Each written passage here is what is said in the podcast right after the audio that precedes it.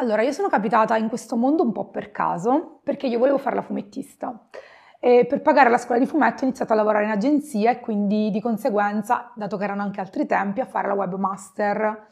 Questo ruolo era molto multidisciplinare, quindi io mi sono trovata ad avere a che fare con design, sviluppo, ma anche content, marketing e all'occorrenza addirittura mon- facevamo montaggio video e cose del genere. Si usava molto Flash e via dicendo. Quando poi questo ruolo si è evoluto, sono stata chiamata a scegliere se concentrarmi maggiormente sulla parte tech o maggiormente sulla parte di design e di esperienza utente. In realtà mi ha aiutato molto il fatto di aver deciso poi a ventisette anni di tornare all'università e durante il mio percorso di studio ho fatto esami come psicologia cognitiva, eh, architettura dell'informazione, visual design, che mi hanno molto avvicinato a quello che è diventato lo U X design oggigiorno. E quando poi ho dovuto decidere su quale ruolo concentrarmi è stato un po' automatico scegliere questa parte qua, perché sento che uh, la, l'avere l'utente al centro delle decisioni e il progettare per tutti sono le missioni che più mi, mi piace seguire e spero davvero un giorno di riuscire a, a, a vedere un mondo dove effettivamente ogni prodotto è accessibile e usabile potenzialmente da tutti. Quindi la passione è anche, diciamo, uno scopo di vita che spero di poter perseguire. Perché io ero da bambina appassionata di manga e ovviamente come tutti i bambini appassionati di manga sognavo un giorno di andare in Giappone a fare la mangaka, cosa impossibile perché eh, praticamente è un mondo assolutamente molto difficile da perseguire. Però quando ho iniziato a fare la scuola di fumetto mi sono resa conto che le opportunità c'erano anche in Occidente, ma che avrebbero eh, in qualche modo richiesto molti anni di gavetta prima di riuscire ad avere successo. Il bello è che oggi il disegno è comunque la mia più grande passione, ma eh, ho provato a cercare il modo di introdurlo in altro modo nella mia vita, mergiandolo in qualche modo a quello che è il mio lavoro, al product design, alla cultura di prodotto. Infatti una cosa che mi piace fare è realizzare degli sketch, dei doodles o anche dei mini tutorial illustrati per cercare di diffondere la cultura di product design in Italia, che al momento è un pochino, diciamo, carente. Quindi in qualche modo, creando dei contenuti magari anche un po' divertenti, Uh, spero da un lato di, uh, di appunto sviluppare il mio hobby e continuare a disegnare e dall'altro magari di portare a bordo un po' più di persone che si possono appassionare di product design e quindi diventare dei designer. Prodotto per me eh, in tempi recenti è, uh, è, è parte della nostra vita quotidiana, cioè quindi è qualcosa che mi aiuta a vivere. Perché io se penso a una, a una vita in cui non posso fare acquisti online o non posso banalmente ehm, prenotare un biglietto aereo, eh, è una vita che vedo molto lontana da quella che, a cui sono abituata. Quindi il prodotto è, non è qualcosa, un'entità, un qualcosa a cui accedo solo nel momento in cui ne ho bisogno, ma è qualcosa che si è integrato così tanto nelle nostre vite che non ci rendiamo neanche conto di, di fruirne. Infatti, cioè, secondo me, noi, cioè, se, parlando tra addetti ai lavori, ci rendiamo conto di usare dei prodotti, dei prodotti digitali, ma se tipo chiedessi a mio padre se utilizza dei prodotti digitali, lui direbbe di no, eppure ne usa quotidianamente, pur essendo una persona che tecnologicamente non è avanzata e che è anche una persona anziana, quindi che, mh, ha anche dei limiti culturali oltre che tecnologici. Quindi il prodotto ormai è diventato vita per noi, di cui non potremo fare a meno. Questa è una bellissima domanda perché è anche di difficile risposta, perché comunque sì, eh, è bellissimo avere un'etica, è bellissimo darsi anche dei, diciamo, delle regole, però dobbiamo sempre ricordare che in qualche modo lavoriamo in un'azienda che fa profitto, quindi anche nelle migliori, diciamo, eh, realtà dove comunque si è molto attenti a temi etici, comunque siamo persone che uh, devono contribuire al, alle conversioni, alle revenues dell'azienda. Quindi sicuramente non riuscirei a lavorare in un'azienda che mi chiede magari di usare in maniera massiva dei dark pattern e che fa delle manipolazioni evidenti e quindi in qualche modo inganna gli utenti. Uh, però diciamo che tanti designer e anche io in passato i dark pattern li abbiamo usati magari non in modo malevolo, cioè, certo non cercando di truffare le persone, ma cercando magari di attirare l'attenzione dell'utente in dei momenti in cui, eh, in delle schermate in cui magari mh, non riuscivamo a farlo in maniera organica. Sicuramente io spero nella mia vita di riuscire a lavorare sempre in aziende che eticamente mi permettono di comportarmi come credo che sia giusto. Al momento sento uh, che riesco, a, riesco a, a perseguire questo scopo. Purtroppo il futuro non è, uh, non è, non è ancora, diciamo, prevedibile, però io proverò sempre a mantenere la mia etica solida.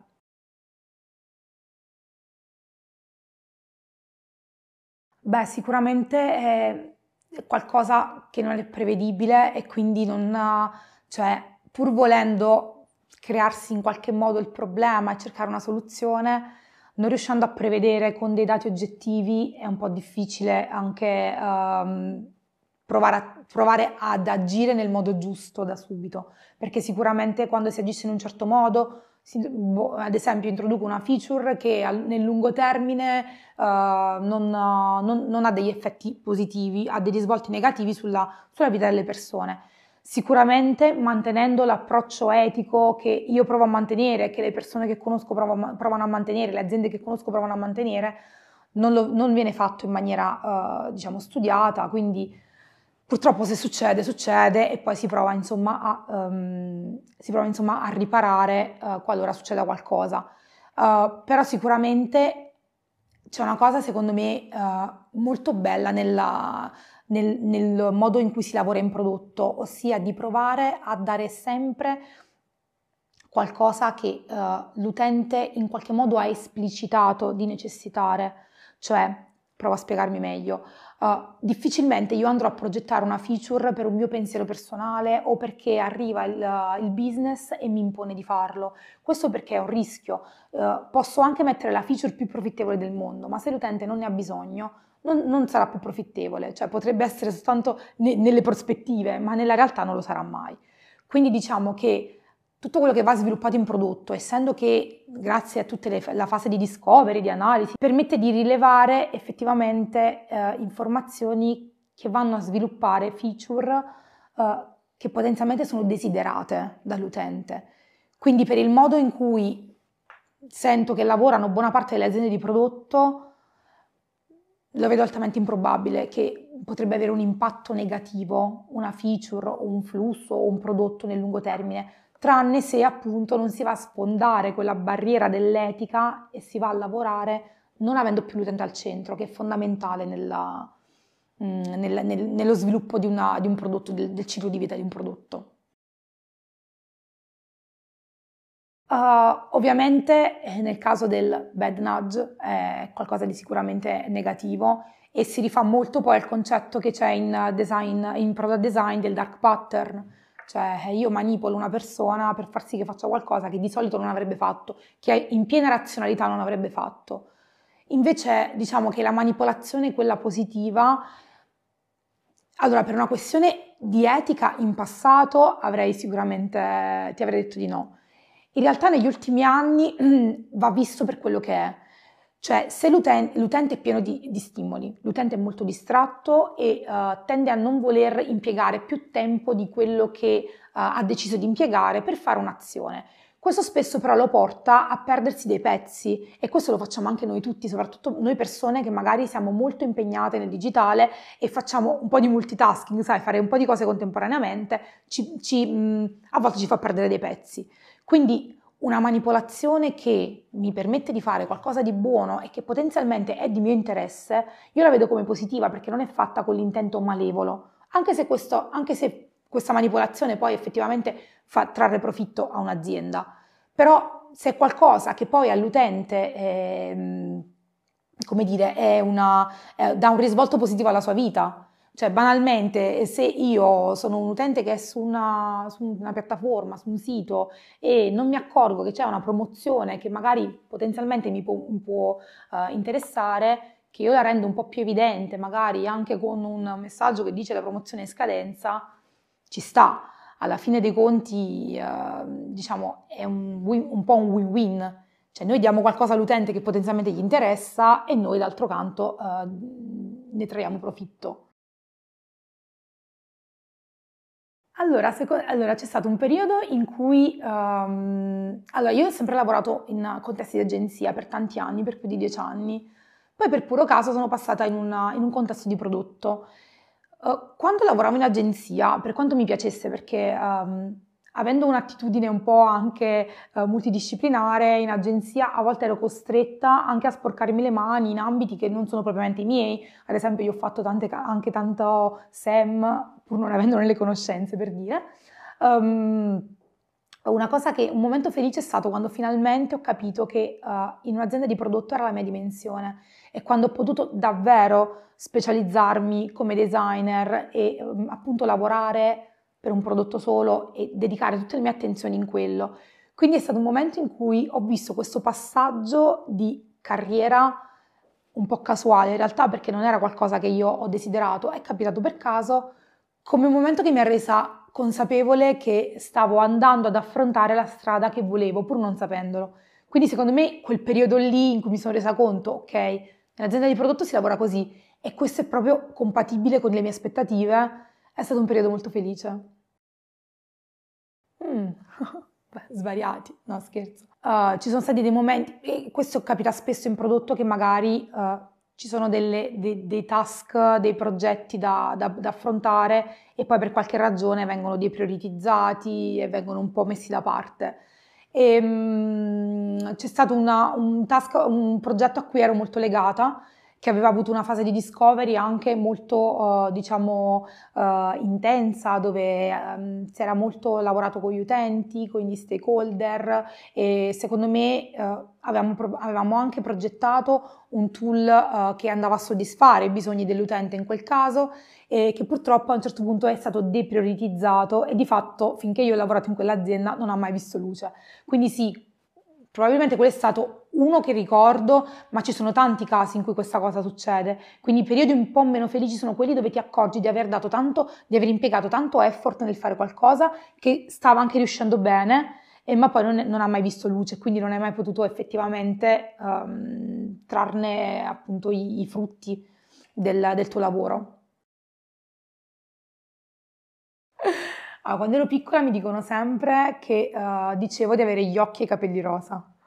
quindi forse questo, questa passione per il rosa è qualcosa che mi porto dietro da quando ero piccola